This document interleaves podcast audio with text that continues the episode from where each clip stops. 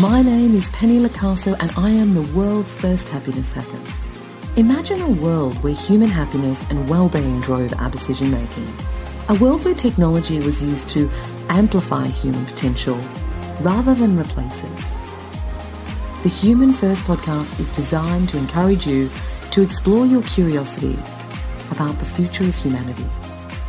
Our conversations are focused on building skill in intentional adaptability, creating the foundation to positively influence the future for yourself, but also for others. Join me here each week as we put humans first. Welcome to the Human First Podcast. What if success looked like discovering that what you thought you knew was completely wrong? How uncomfortable does that statement make you feel? Well, welcome to Intentional Adaptability, which I think is the foundational skill set required to navigate and shape this uncertain and complex future that we find ourselves in.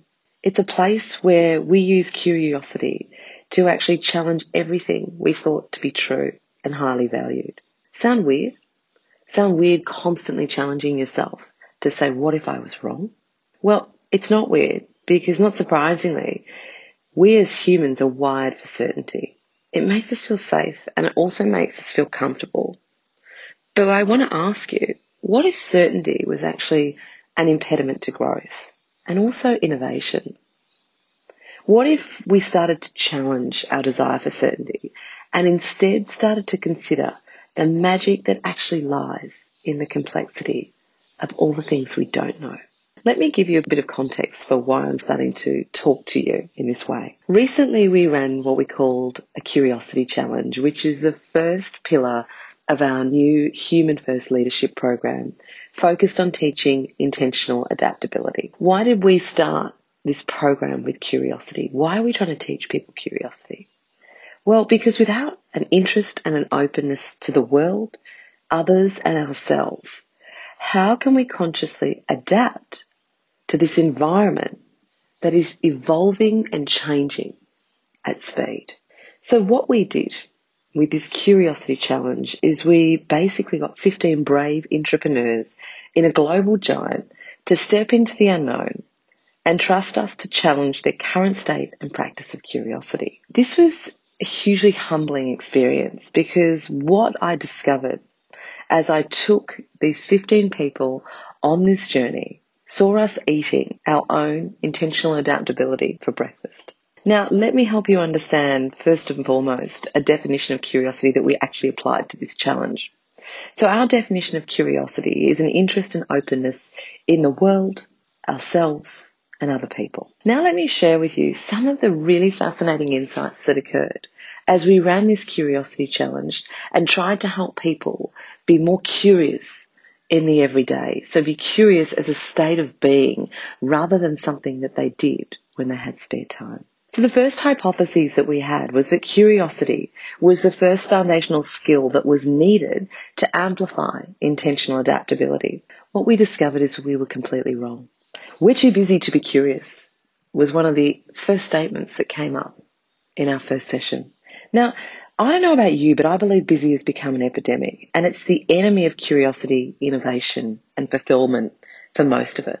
It is almost impossible to actually amplify your intentional adaptability if you don't start with getting curious about how busy you are. Creating the space to focus on more of what matters in a world where your attention is the value is critical to embedding curiosity as a state of being. The next cohorts that we're running this February in two thousand nineteen will actually commence this program with skill building in less busy and more focus. Whilst curiosity is foundational to intentional adaptability and building your skill in this space, the barriers the participants on the Curiosity Challenge had, or the barriers that they place in the way of being curious, really relate to a strong need to build skill in the other pillars that we have for intentional adaptability, which sit in focus, courage, self-accountability, and human connection. Now, this validated that our approach is on the right path, so long as we maintain our own curiosity. Now, the second hypothesis we had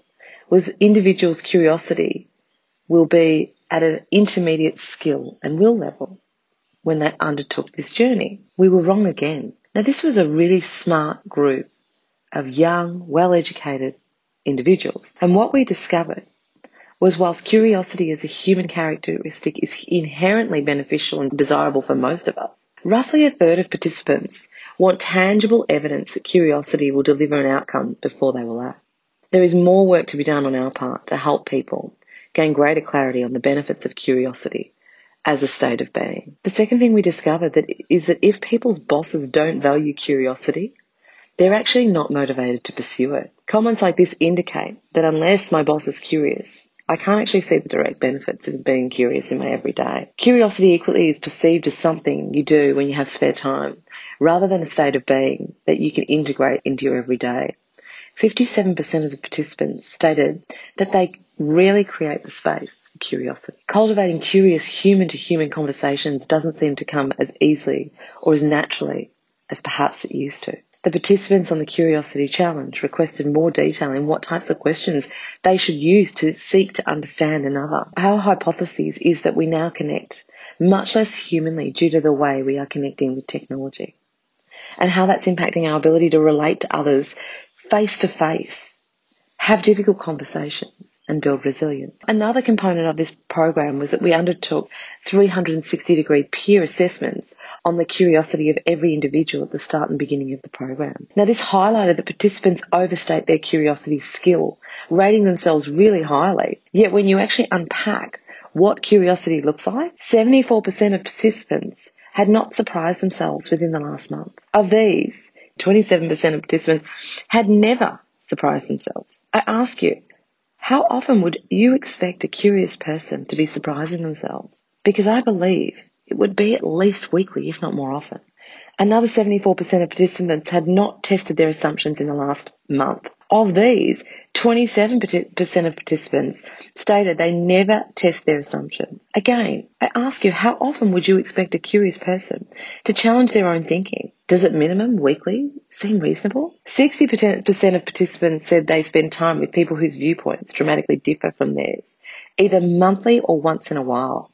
How often would you expect a curious person to spend time with those who challenge their thinking? Nearly every participant said that they use Google as their key source when curious. Whilst this is extremely common as, as an approach, one must question whether what comes up in a Google search results in a narrowcast rather than a broadcast. Think about it. What comes to the top of a Google search? What is paid for or popular, rather than what is necessarily factual or scientifically based? Who goes to page eight of the Google search? Do you do that? When was the last time you did it? I suspect it's a curious being, seeking out the unpopular, differing view perhaps. Now, the final hypothesis that we had in this curiosity challenge was that success will look like discovering what we thought we knew was completely wrong. This was correct. We proved this hypothesis to be true. The curiosity challenge was an extremely uncomfortable success because it delivered a level of insight to us and our client that we could never have gained had we not trusted each other and created this unique experience.